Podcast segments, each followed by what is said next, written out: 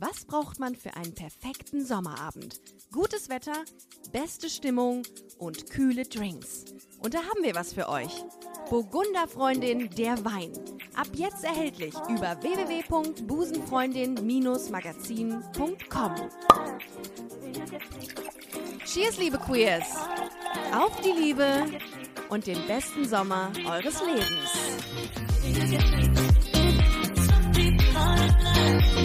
Einen wunderschönen guten Tag und herzlich willkommen zu einer weiteren Ausgabe Busenfreundin der Podcast. Es ist wieder Sonntag und ich freue mich sehr, dass ihr am Start seid. Leute, es wird Sommer. Wir sind mittendrin.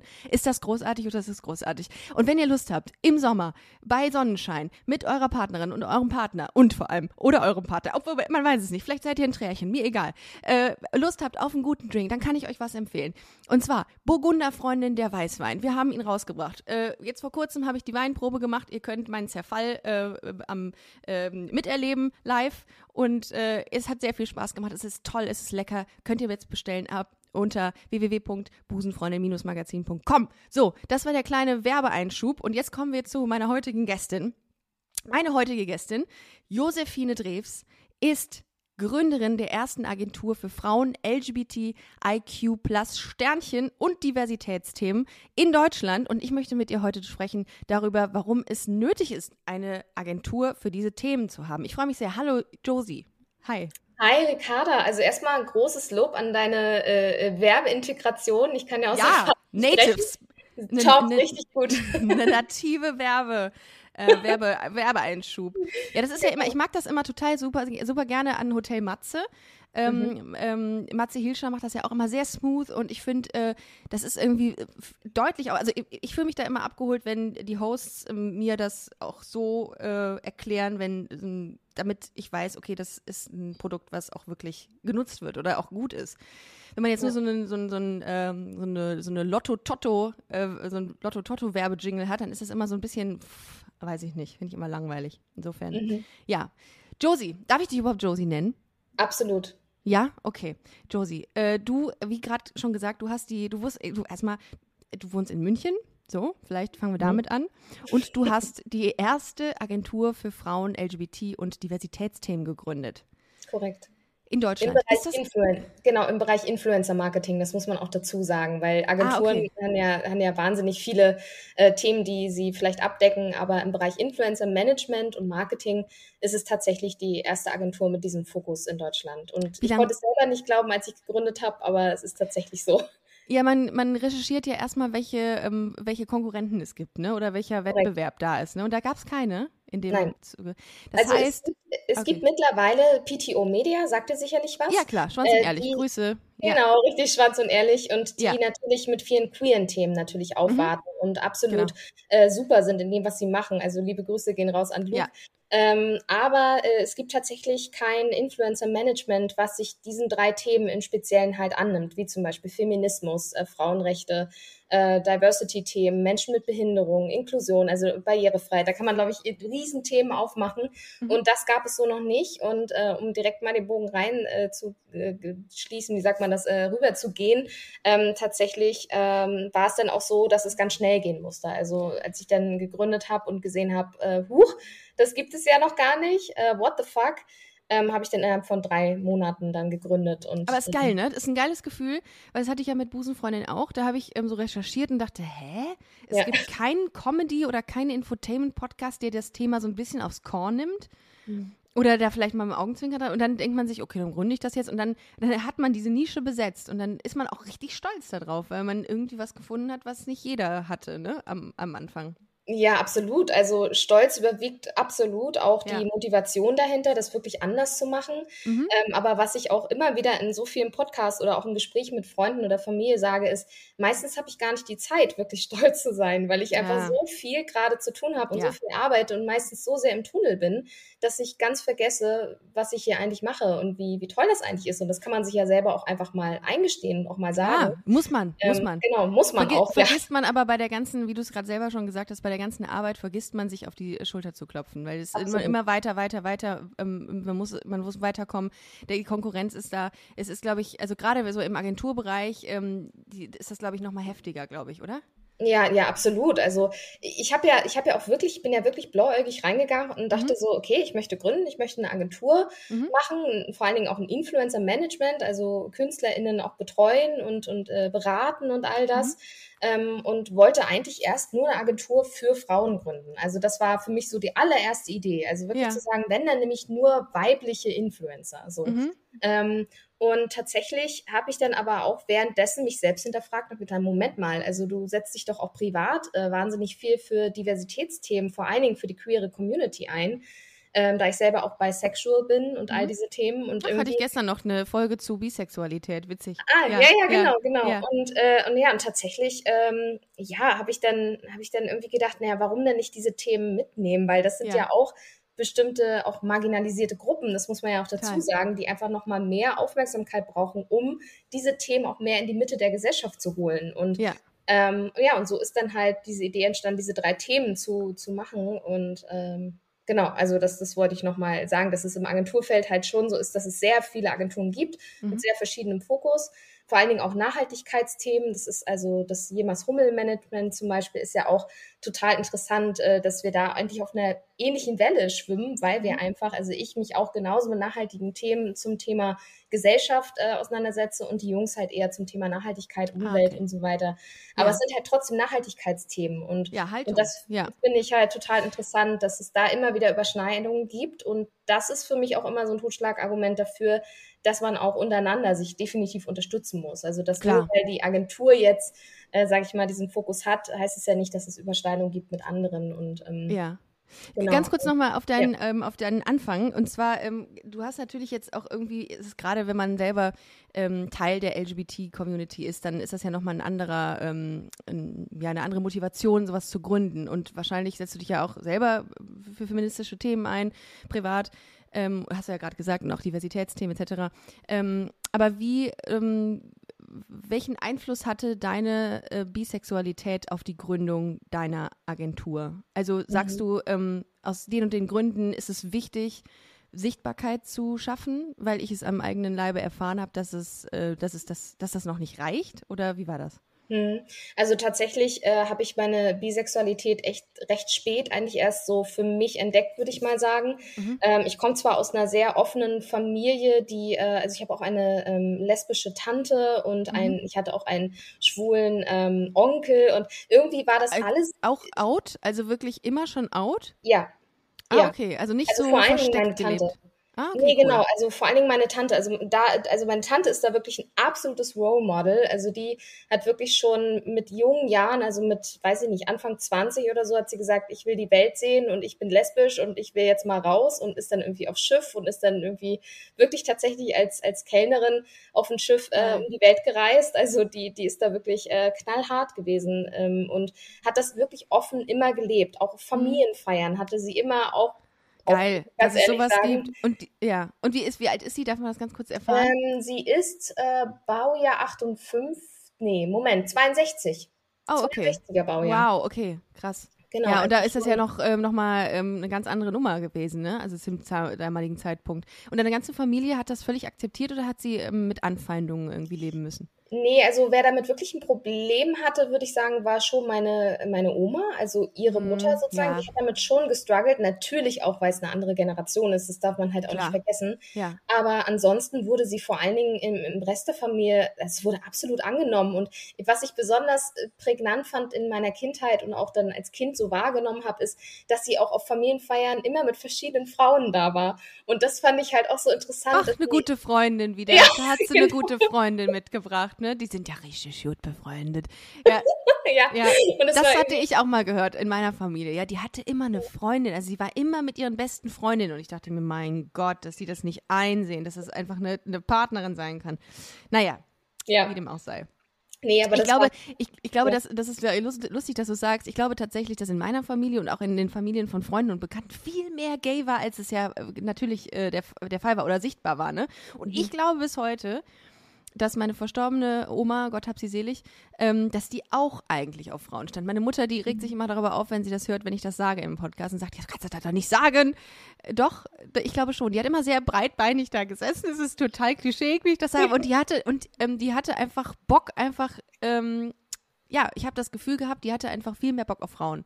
Und mhm. war so richtig so, mh, hm, die muss nicht sein hier mit dem Opa. Mhm. Aber äh, ja, weiß man ja halt nicht. Aber es, naja. Ja, also okay. weil du auch gerade nochmal gefragt hast, ob es irgendwie Einfluss hatte. Genau. Äh, ja, in, in gewisser Weise schon. Also, weil ich habe das auch gar nicht so offen gespielt. Also ich habe natürlich schon mit Freunden oder so mal drüber gesprochen, dass ich gesagt habe, ja, ich finde auch Frauen unfassbar attraktiv und ja. äh, würde mir da überhaupt gar nicht äh, den Riegel vorschieben und sagen, ich stehe nur auf Männer oder mhm. sowas. Ähm, und äh, tatsächlich habe ich aber dann, dadurch, dass ich mich natürlich auch äh, über Instagram, also über meine Social-Media-Kanäle auch immer wieder für diese queeren Themen eingesetzt habe, ähm, habe ich das natürlich dann auch nicht mehr, also habe ich da kein Blatt mehr vom Mund genommen. Mhm. Also in meinem engen Freundeskreis wissen das eigentlich auch alle und das ist jetzt auch absolut fein, mhm. wenn das mehrere Leute da draußen jetzt auch hören. Das ist, also ich, es gibt ja keinen Grund mehr, sich irgendwie für irgendwas, was Thema Sexualität Nein. angeht, sich irgendwie zu schämen. Wir leben ja Gott nee. sei Dank in der Zeit, wo das alles gar nicht mehr äh, thematisiert wird. Also ja. im Sinne von negativ.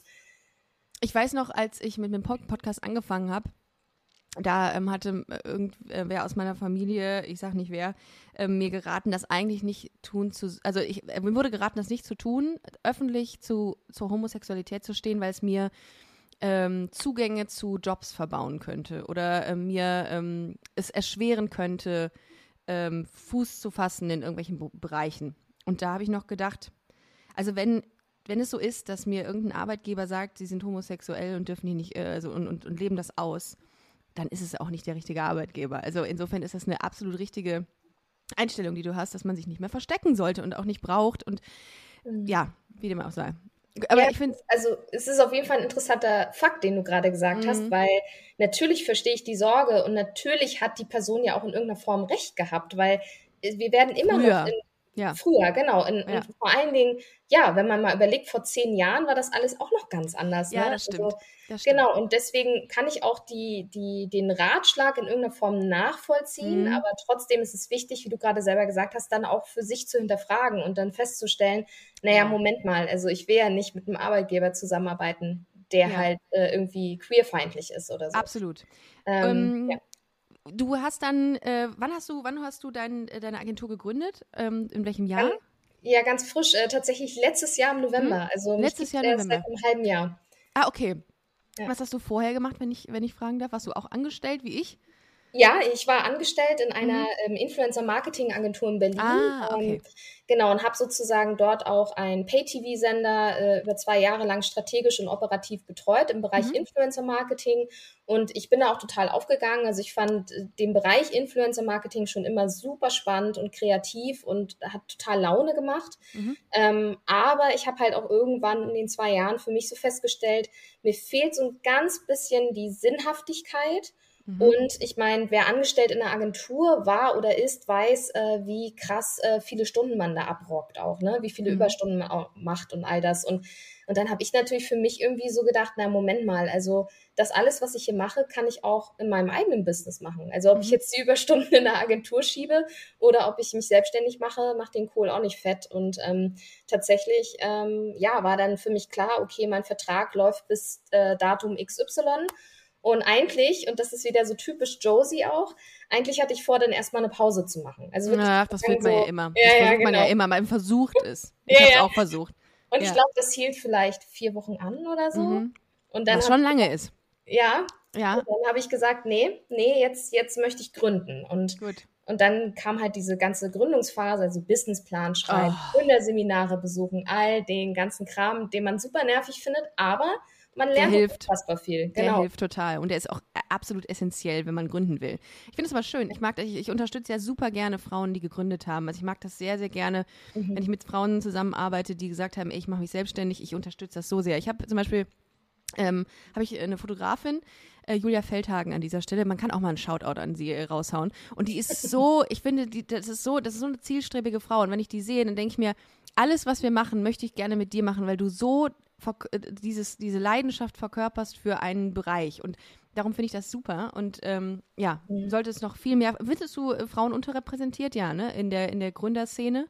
Ja, schon, aber ich muss dazu sagen, ich bin mittlerweile in einer Bubble, wo ich selber das gar nicht mehr so wahrnehme, weil ich halt auch viele Frauen in meinem Umkreis habe mittlerweile, die selber auch gegründet haben. Ah, okay. So, ich glaube, so langsam kommen wir, also ich sage es ganz vorsichtig, weil ich wie gesagt in dieser Bubble bin und nicht sagen mhm. kann, ob das wirklich repräsentativ ist.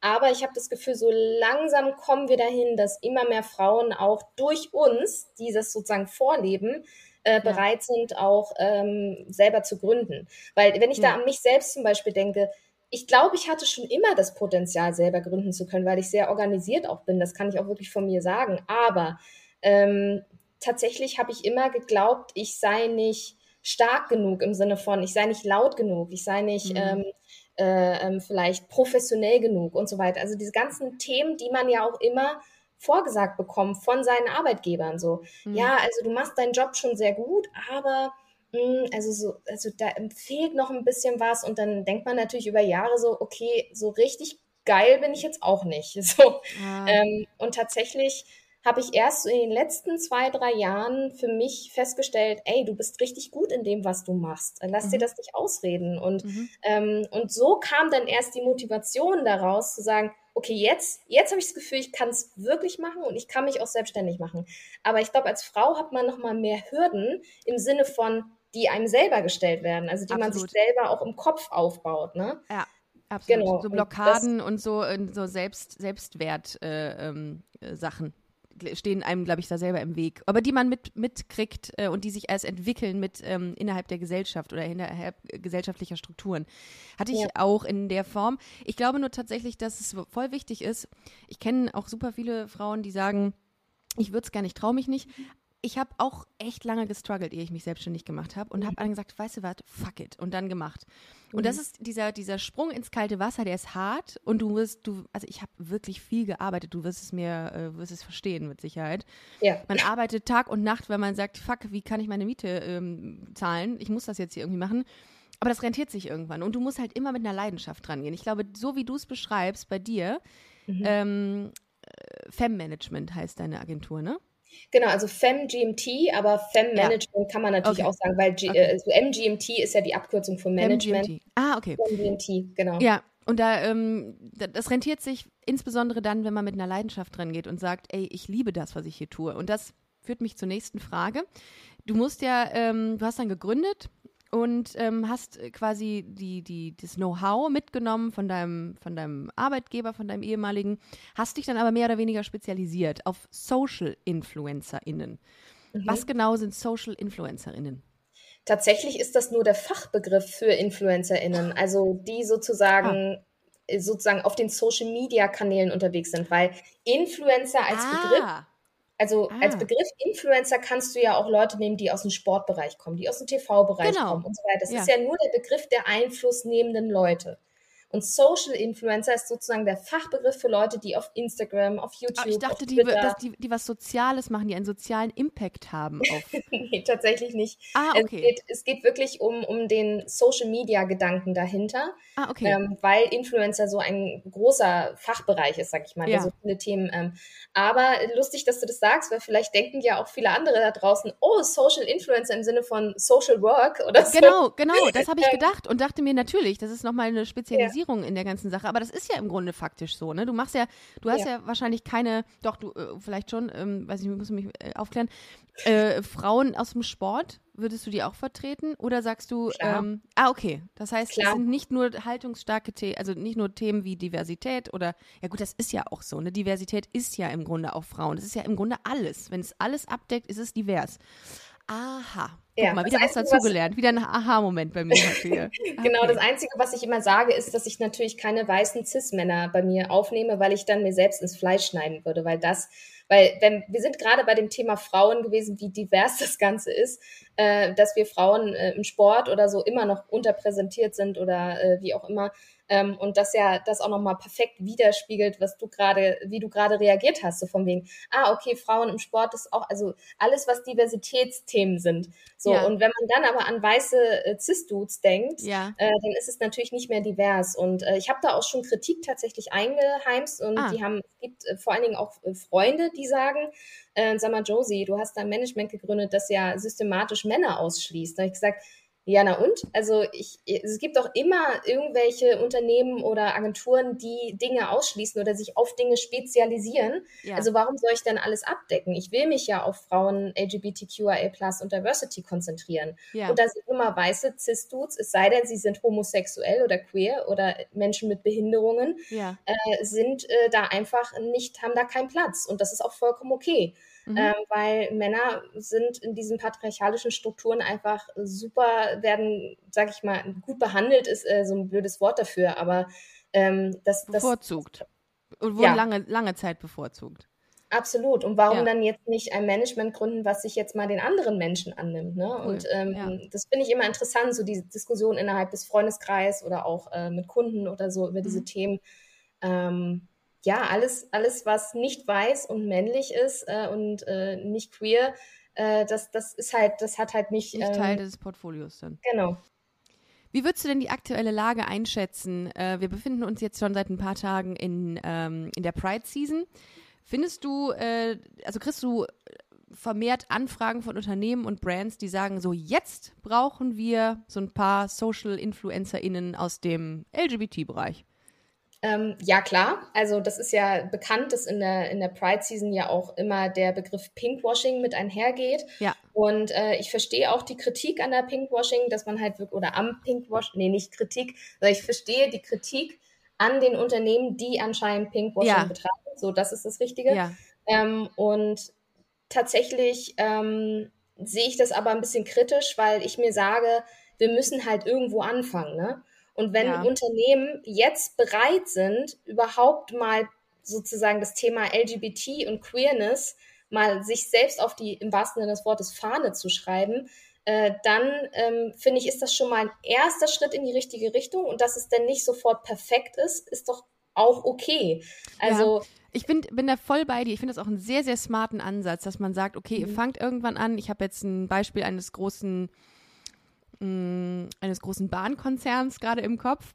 Und ich denke mir aber so, finde ich gut, aber ähm, arbeitet doch mit den Menschen aus den mhm. Bereichen, um genau das abzudecken, damit es nicht am Ende des Tages irgendwie komisch wirkt, weil sich irgendwelche hetero-cis-Dudes da was ausdenken und sagen oder freigeben und sagen, ja, also nur dann und dann, wenn der und der so aussieht wie Klischee, ähm, wie eine wie ein, wie ein schwuler Mann, dann können wir das durchgehen lassen. Mhm. Aber ich finde das sehr, sehr smart, wie du sagst, dass man natürlich anfangen muss, unter der Bedingung, finde ich, dass man die LGBT-Community mit einbezieht oder fragt oder sagt, hey, wie können wir es machen? Wie wollt, wie können wir euch ansprechen? Wie fühlt ihr euch am besten repräsentiert? Das ist so, finde ich, ähm, super wichtig. Das machen aber wenige, glaube ich, oder nicht, also nicht wenige, aber die, die jetzt gerade se sehen, oh, das, äh, da ist ein Markt, die, ähm, ja, die machen mhm. das nicht. Denen ist das im Grunde egal. Die machen dann irgendwo drei Streifen, drei bunte Streifen an ihre Schuhe dran und ähm, verkaufen das als Pride Edition. Ich weiß nicht. Manchmal denke ich mir auch so, oh, das ist irgendwie so schade, ähm, dass, dass, es das, dass es das so gibt und dass das so, ja, so kommerziell wird gerade, ne? Anstatt, also ich freue mich drüber. Es ist nicht so, dass ich sage, ähm, dass die Schuhe mit den drei Rainbow-Streifen scheiße sind. Im Gegenteil, ich freue mich da wirklich drüber. Es ist wirklich Sichtbarkeit, ne? Ja, ja, total. Ähm, aber ich finde das so schade, dass dann, dass das dann wirklich endet und dann gibt es das restliche Jahr halt gar nichts dazu. Mm, ja, gebe ich dir recht. Also kurz eine Flagge zu posten reicht genau. nicht aus. Genau. Und da gebe ich dir total recht. Also da muss schon mehr passieren als das. Äh, total. Äh, ich habe jetzt auch gerade den Fall, dass ich mit einer, äh, mit einem Flaschenhersteller, nachhaltigen Flaschenhersteller, eine Pride-Kampagne habe, die ich sehr, sehr toll finde und die ich auch sehr mag. Und da gab es auch tatsächlich kritische Kommentare unter dem Post, wo gesagt wird, ah, okay, jetzt gibt es also so eine Pride Edition Flasche und wie uncool, dass das alles kommerzialisiert wird. Ähm, mhm. Aber wie gesagt, wenn InfluencerInnen, die zu dieser Flasche was machen, und das waren alles queere Leute, also ich kann ja auch direkt die Namen nennen, es waren keiner Kiri, Fabian Grischkat, also mhm. es sind Phoenix K, es sind schon Leute, die, die wirklich äh, da auch hinterstehen und die sich dafür einsetzen. Und dann macht es für mich oder ergibt es für mich auch total Sinn,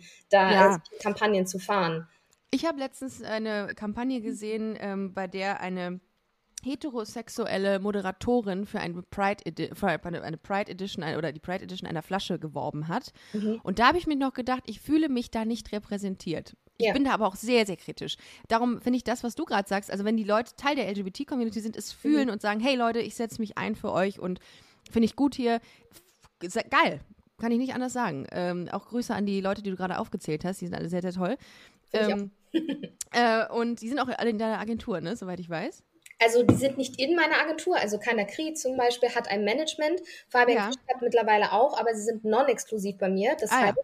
ähm, dass ich sie mit im Portfolio aufnehmen mhm. kann und trotzdem Kunden vorschlagen kann oder Unternehmen. Ah, okay. Ähm, genau, sie sind sozusagen Partner von FemGMT. Mhm. Das ist vielleicht besser zu sagen, weil, okay. äh, genau, ja, also das wollte ja, ich nochmal klarstellen, damit keine Missverständnisse aufkommen.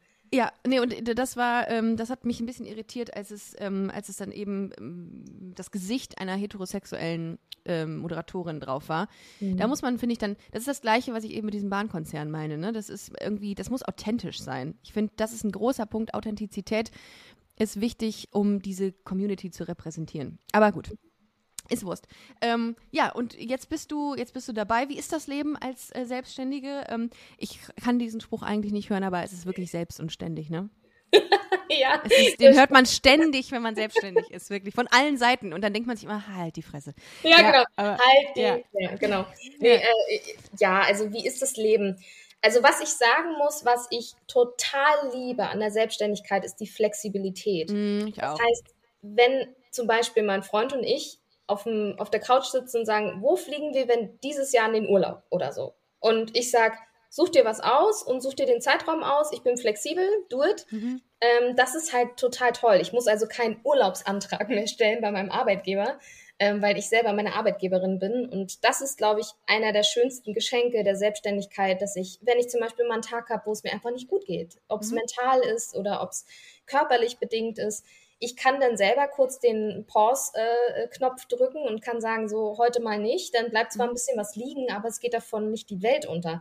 Also das, das ist vielleicht auch nochmal ganz klar und wichtig. Wenn man schon selbstständig arbeitet, muss man natürlich auch Prioritäten setzen und gucken, wie wichtig ist denn jetzt überhaupt das, was ich mache? Natürlich ist es wichtig, gerade so gesellschaftsrelevante Themen. Aber wenn mal eine Freigabe einen Tag später passiert, wird davon, also wir retten hier keine Menschenleben. Ne? Also das ist halt einfach das, was ich mir selber auch immer wieder sagen muss, weil ich auch dazu neige, zu viele Überstunden zu machen und zu motiviert zu sein und, und alles irgendwie immer perfekt machen zu wollen. Und das ist halt auch nicht gesund. Also das merke ich jetzt auch nach einem halben Jahr. Ähm, ich habe jetzt mittlerweile auch eine Minijobberin, die mich unterstützt. Äh, danke an Kathleen an der Stelle. Mhm. Ähm, aber es ist halt schon, ich merke, dass, dass ich langsam an meine Grenzen komme, so kapazitätentechnisch, was die Arbeit angeht, weil ich, wie ja. gesagt, manchmal kein Ende kenne. Und deswegen, da muss man sich selber priorisieren und einfach, also das ist vielleicht der Nachteil. Genau, ja. das ist der Nachteil. Also ich habe gerade von den positiven Sachen erzählt und gehe über in die Nachteile. Also dass man halt wirklich selber auch unfassbar strukturiert sein muss, um sich selbst auch zu schützen vor Burnout Klar. und so weiter. Und, und mhm. Struktur schafft dir einen Überblick, ob es zu viel wird oder nicht. Und das habe ich zum Beispiel auch gelernt im letzten Jahr, Sachen absagen, weil es, ja. es killt dich irgendwann. Du ja. kannst kein Auge mehr zumachen. Ich bin mal vor einiger Zeit, bin ich mal aufgestanden und habe gesagt, ey, dein Herzschlag ist anders. Äh, weil ich wusste, okay, dann muss heute das, das, das, das, das, das, mhm. das, muss alles heute fertig sein. Mhm. Und da habe ich echt, da habe ich echt ein bisschen an mir gezweifelt und habe gesagt, okay, was, wie kriege ich das jetzt in den Griff? Und das war, ich glaube, das war irgendeine kleine Vorstufe von Burnout in dem Moment. Ja, unser Körper ist auch, sage ich immer, also bei den meisten hoffe ich zumindest, ein, ein total gutes Ampelsystem. Also bei ja, dir ist das Herz, genau, bei ja. dir war das Herz, bei mir ist es zum Beispiel der Magen. Wenn mein Magen rumspinnt, dann weiß ich, ja. ach, du hast wieder zu viel gearbeitet, Josephine, pass auf. Ähm, also das ist gut, wenn man irgendwann, ich würde sagen, dass es auch mit einem gewissen Alter zusammenhängt, dass man irgendwann seinen Körper so gut kennenlernt und so gut erkennt, die Zeichen ähm, und das ist wirklich so, so ein Moment, wo ich immer auch draußen an die Leute appelliere, hört auf euren Körper. Wenn euer ah, Körper streikt, ja, ist das immer ein Zeichen von, ja. oh, irgendwas läuft da nicht so ganz rund. Ja, nehmt keine Drogen, das ist das Aller, Allerwichtigste. ja. Es gibt viele Menschen in Agenturen, die koksen, um einfach, ähm, um einfach äh, energievoll zu sein. Das bringt euch gar nichts. Das macht den Körper komplett kaputt. Gebt euch guten, äh, gut, gebt dem Körper gute, gute Stoffe wie Vitamine, trinkt viel, macht Sport. Das sind so wichtige, essentielle Dinge, die euch äh, die Energie geben, die ihr braucht. Alles andere ist Shit, ey. Ja, ja absolut. Trinkt nur in Maßen. und was ich auch ganz spannend finde an der Arbeit mit äh, InfluencerInnen, ähm, ist tatsächlich, dass ähm, ich ja dadurch, dass ich selbstständig bin, ja auch mit Selbstständigen zu tun habe. Also mhm. das, ja, das kann man so sagen, mit Menschen, die, die selbstständig arbeiten. Und, ähm, und da da finde ich das auch total interessant zu erkennen, wie unterschiedlich strukturiert auch die ah, Menschen okay. sind. Also ja. das heißt, ich habe schon mit meinen eigenen Strukturen zu strugglen im Sinne von, wie organisiere ich mich am besten? Und dann mhm. hast du halt mit, weiß ich nicht, 20 verschiedenen InfluencerInnen am Tag zu tun, die halt unterschiedlich strukturiert sind. Und das ist auf der einen Seite super interessant zu sehen, wie unterschiedlich die, die äh, Selbstständigen auch arbeiten. Aber auf der anderen Seite ist es halt auch manchmal echt anstrengend, weil man halt merkt, man arbeitet nicht mit Produkten, also halt nur bedingt, klar, wenn man halt Produkt, Produktwerbung äh, oder sowas macht, aber man arbeitet halt hauptsächlich mit Menschen. Und äh, das vergessen oft auch äh, Unternehmen, Brands, die mit InfluencerInnen arbeiten wollen, weil sie immer denken, das ist so eine Werbefläche, wo sie alles raufschreiben können und sagen können, hier, mach mal. Aber das sind halt Menschen mit Bedürfnissen und mit kreativ, kreativem Input. Also das ist schon hochinteressant, was man auch so zwischenmenschlich alles so erlebt in diesem, in diesem Job äh, mit anderen ja, jungen Menschen. Was sagst du zu Müsli-Rabattcodes? Mm, sie sind okay, weil die Leute auch danach fragen. Also es ist, ist das so? so? Ja. ja. Ich mache mich da immer drüber lustig und denke mir immer, wer macht das denn? Also, also jetzt mit ähm, im Rabattcode Busen10 äh, 5% auf die Nähe, neueste Müsli-Bestellung kriegen. Ich denke mir, was haben die Leute davon einfach? Das will ich naja. ich habe hab auch solche Anfragen und denke mir mal, nee, das, ich ähm, will mein Müsli essen und nicht irgendwie 5% darauf kriegen, keine Ahnung. Nee, ja. also tatsächlich, äh, ich habe, als ich damit angefangen habe, habe ich auch gedacht, so eine Rabattcode-Scheiße will ich gar nicht machen. So. Ja. Ja. Habe dann aber tatsächlich durch meine Influencerinnen, die halt natürlich auch ihre Community am besten kennen, die kennen sie besser als kein anderer. Ja, das ähm, stimmt. Das genau. stimmt. Tue ich auch. Und da kriege ich dann immer wieder zu hören, ja, die Leute wollen wirklich einen Rabattcode haben. Die wollen doch günstiger etwas kaufen, was ich bewerbe. Okay. Und dann, und dann ja. ich so gedacht, naja, Moment, äh, es stimmt ja auch irgendwo, weil wenn sie sonst normal auf die Seite gehen würden des Anbieters und sich das normal kaufen würden, würden sie ja keinen Rabatt kriegen. Es sei denn, es gibt diese erste, erste Mal Kunde, erste Mal Bestellung, kriege ich eine First-Sache, äh, äh, der Rabatt-Sache. So. Also das ist das vielleicht schon, aber ähm, tatsächlich gibt es wirklich Communities, die explizit danach fragen. Und, ähm, und dann der Community das zu verwehren, kann man machen, aber man kann auch sagen, nö, also dann mache ich gerne Rabattcodes weiterhin. Ähm, aber das Schöne ist ja, dass FemGMT nicht nur Rabattcode-Kampagnen äh, äh, macht, sondern halt wirklich auch äh, nachhaltige Kooperationen, wie zum Beispiel mit LinkedIn, Gillette Venus, die jetzt mit einer Transfrau, mit Phoenix Cake das erste Mal arbeiten. Also das sind alles so wirklich Meilensteine, wo ich sage, okay, das ist auch der Grund, warum ich das gegründet habe und warum ich das überhaupt mache. Gehst du die ähm, explizit an, die Brands und Unternehmen? Also gehst du da hin und sagst, hier, pass auf, ich habe hier ähm, ein Portfolio, habt ihr Interesse daran, eine Kooperation zu starten oder kommen die auf dich zu? Am Anfang habe ich sehr viel Klinkenputzen gemacht, weil da kannte mich ja noch niemand. Da war das so, was ist FemGMT? Äh, okay, wer ist Josephine Drews? Ähm, mittlerweile ist es so, ähm, und das kann ich wirklich so sagen, kommen die auch auf mich zu. Also und sagen, hey, wir haben vielleicht irgendwie den Artikel in der, in der Zeitung gelesen oder wir haben den Podcast gehört oder ähnliches. Also auch hier nochmal ein dicker, dicker Shoutout an Henrike Redeker, die äh, ja äh, meine PR-Beraterin ist und ähm, die einfach einen fantastischen Job macht und äh, da auch wirklich so viel Awareness wie nur geht äh, für, für FemGMT schafft, äh, damit halt einfach auch größere Unternehmen von mir irgendwie hören und sagen, oh geil, da ist jemand, äh, die sich mit diesen Themen beschäftigt, die wir jetzt natürlich in unserem Unternehmen nochmal mehr stärken wollen. Ähm, und so kommt es halt auch dazu, dass ich halt nicht mehr nur das klassische Influencer-Marketing mache, sondern teilweise auch Unternehmensberatung. Also wie wichtig sind Diversitätsthemen und wo fängt das an? Muss man schon im Unternehmen divers sein, um überhaupt Diversität nach außen zu tragen? Oder funktioniert es vielleicht sogar andersrum, dass man durch das Bewerben von Diversitätsthemen erst dahinter kommt, dass das eigene Unternehmen vielleicht gar nicht so divers ist, wie man sich das immer gedacht hat? Aber also, bedeutet das dann in dem Zusammenhang, dass du dir auch das, die Unternehmensstrukturen anguckst? Also nehmen wir mal an, es kommt jetzt ein Unternehmen auf dich zu. Mhm. Gehst du dann wirklich in Medias Res und fragst, wie seid ihr aufgestellt? Oder wie ist das? Also manchmal mache ich das bei Unternehmen, wo mein Bauchgefühl sagt, ähm, hm, da gucke ich mir erstmal an, wie, wie das Team aufgestellt ist. Also ich gucke mir ja. zum Beispiel immer unheimlich gern an, wer sind die GründerInnen von irgendwelchen Unternehmen oder Brands, gerade wenn es so Startups sind, weil es sind halt oft weiße Startup-Dudes, die irgendwas gründen. Ähm, und wenn ich dann natürlich sehe, es sind Frauen dahinter, die etwas gegründet haben, äh, dann will ich natürlich noch mehr das pushen. Äh, das muss ich ganz ehrlich gestehen. Also da gucke ich schon regelmäßig drauf. Ähm, aber jetzt wirklich den die Unternehmensstruktur auseinanderzunehmen, das würde ich auf keinen Fall mir selbst auf die Fahne schreiben und würde ich auch so nicht machen. Aber ich gucke mir schon an, wie das Team aufgestellt ist, was für Leute dort arbeiten. Also wenn ich die Zeit finde, dann mache ich das. Aber bei Unternehmen, wo ich vorne ab schon weiß, wie zum Beispiel bei LinkedIn, dass sie intern auch wahnsinnig viel für ihre queere Community tun oder für Menschen mit Behinderung, ähm, dann bin ich da auch immer Feuer und Flamme und sofort dabei. Und bei Gillette Venus zum Beispiel ist es total spannend, weil sie ja von PNG sind. Und PNG wird ja auch immer vorgeworfen, in dem Fall jetzt wirklich, dass. Was ist das? PNG, äh, PNG äh, Procter Gamble ist ein sehr großes so. Ah, Konzern. Ah, okay. Ja. Äh, und die geraten ja immer wieder unter Kritik bezüglich Greenwashing. Und als ich denn die Gillette Venus-Anfrage bekommen habe, habe ich mich natürlich auch hinterfragt und habe gedacht, naja, ist es denn jetzt schon Greenwashing oder nicht? Und dann habe ich aber genau wie das, was ich vorhin schon sagte, gedacht, naja, irgendwo müssen wir anfangen. Und wenn Sie jetzt anfangen, Ihre Rasierer nachhaltig zu produzieren, dann ist das doch schon mal super. Dann ist das schon mal ein super Step. Und dann diesen Nachhaltigkeitsaspekt der Rasierer auf den Nachhaltigkeitsaspekt der LGBT-Community zu münzen, ist eigentlich ein perfekter, per match. perfekter Case it's einfach. A, genau. A, a perfect match. genau. Würdest du denn sagen, dass das ähm, dass die, die, die prozentuale An, der prozentuale Anteil von Unternehmen, die Diversität leben im Unternehmen, dass der hoch ist oder noch nicht? Also Mm. da geht noch was. Auf jeden Fall. Also da geht auf jeden Fall noch was. Das wäre dumm. Das wäre eigentlich dumm, wenn du sagen würdest, nee, ist eigentlich schon abgedeckt. Dann machst du dich irrelevant einfach. Nee, okay, also ja.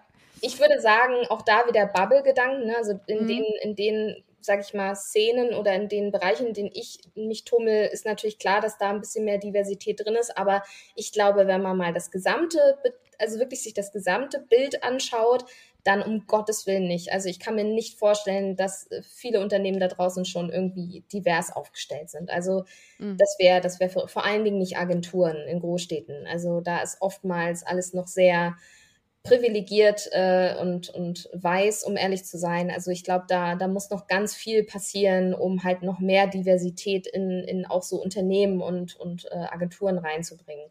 Das Mhm. sage ich auch ganz direkt und ehrlich. Was, äh, was sind deine, was, was muss man ja in seinem Businessplan immer hinterlegen? Was sind deine fünf Jahrespläne? Also wo siehst du dich jetzt mit deiner Agentur in den nächsten Jahren? Was ist dein Ziel oder was sind deine Ziele? Also mein Ziel ist tatsächlich ähm, zum einen natürlich zu wachsen. Also das, das will ich auch gar nicht irgendwie unterm Scheffel stellen, sondern klar, ich möchte natürlich größer werden. Ähm, also auch intern, also innerhalb der Agentur würde ich auch gerne mehr Bereiche, sage ich mal, erschaffen. Also zum Beispiel PR würde ich gerne mehr pushen. Ähm, oder äh, ja, das klassische Marketing darüber hinaus, ähm, die, die, nee, ich muss noch mal ganz kurz von vorne anfangen. Mhm. Ähm, warte.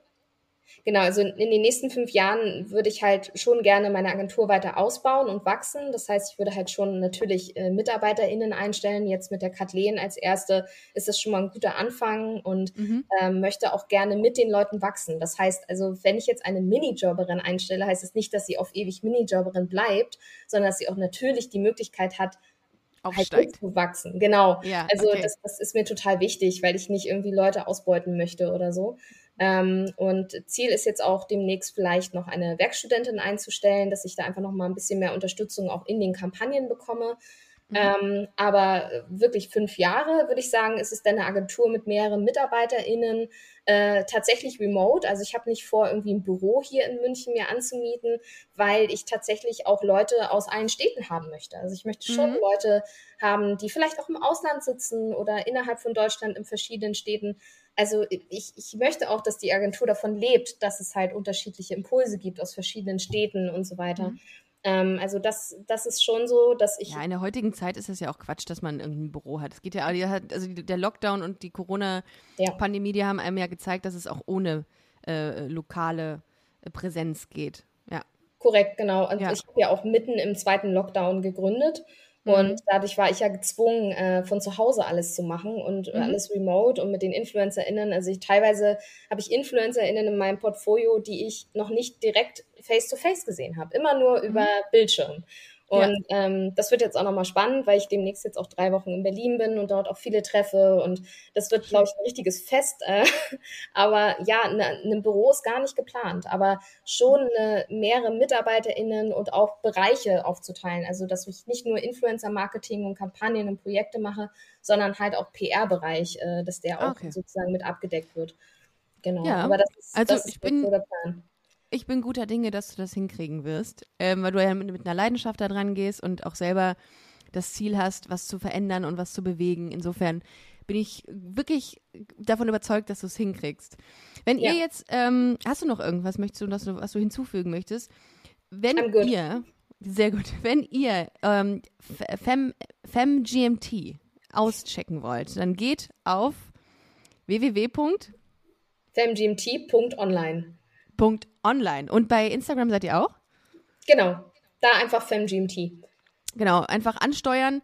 Ähm, wahrscheinlich könnt ihr euch auch jederzeit mal mit Josie auseinandersetzen für den Fall, dass ihr Fragen habt. Vielleicht könnt ihr euch auch als Werkstudentin dann irgendwann bewerben. Das mhm. geht alles mit Sicherheit. Ähm, ich danke dir sehr für deine, für deine Einblicke in die Welt der Social InfluencerInnen. Was ich heute wirklich mitgenommen habe, ist, dass Social InfluencerInnen nichts mit sozialer Arbeit zu tun haben, sondern Social Media InfluencerInnen. Ähm, und äh, ich fand es sehr spannend und ich hoffe, dass wir uns äh, bald wieder hören. Und danke dir für, äh, für, für dein Erscheinen hier im, äh, im, im Netz. Wir äh, sehen uns ja tatsächlich jetzt nicht ähm, face to face, sondern du sitzt in München, ich hier in Köln. Und dann mhm. hören wir uns, würde ich sagen. Vielen Dank, dass ihr da äh, gewesen seid, ähm, dass ihr zugehört habt und ähm, ich wünsche euch einen wunderschönen Sonntag. Checkt auf jeden Fall sehr, sehr gerne nochmal busenfreundin-magazin.com und bestellt den Burgunderfreundin-Wein, wie anfangs schon erwähnt. Vielen Dank, bis nächste Woche.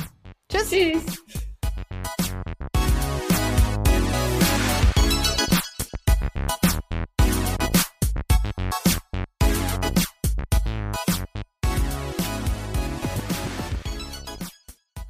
Busenfreundinnen und Busenfreunde, vielen Dank, dass ihr bei dieser Podcast-Episode bis zum Schluss mit dabei wart, sonst äh, würdet ihr das hier gerade nicht hören. Ein großer Dank geht an unseren Partner Rausgegangen Köln. Das ist Kölns führende Plattform für Veranstaltungstipps. Alle Infos dazu findet ihr auf www.rausgegangen.de. Und wenn ihr schon online unterwegs seid, schaut gerne noch auf unserer Webseite vorbei unter www.busenfreundin-magazin.com. Ich empfehle mich und ich hoffe, ihr uns auch. Bis nächste Woche. Hashtag Spread the Love.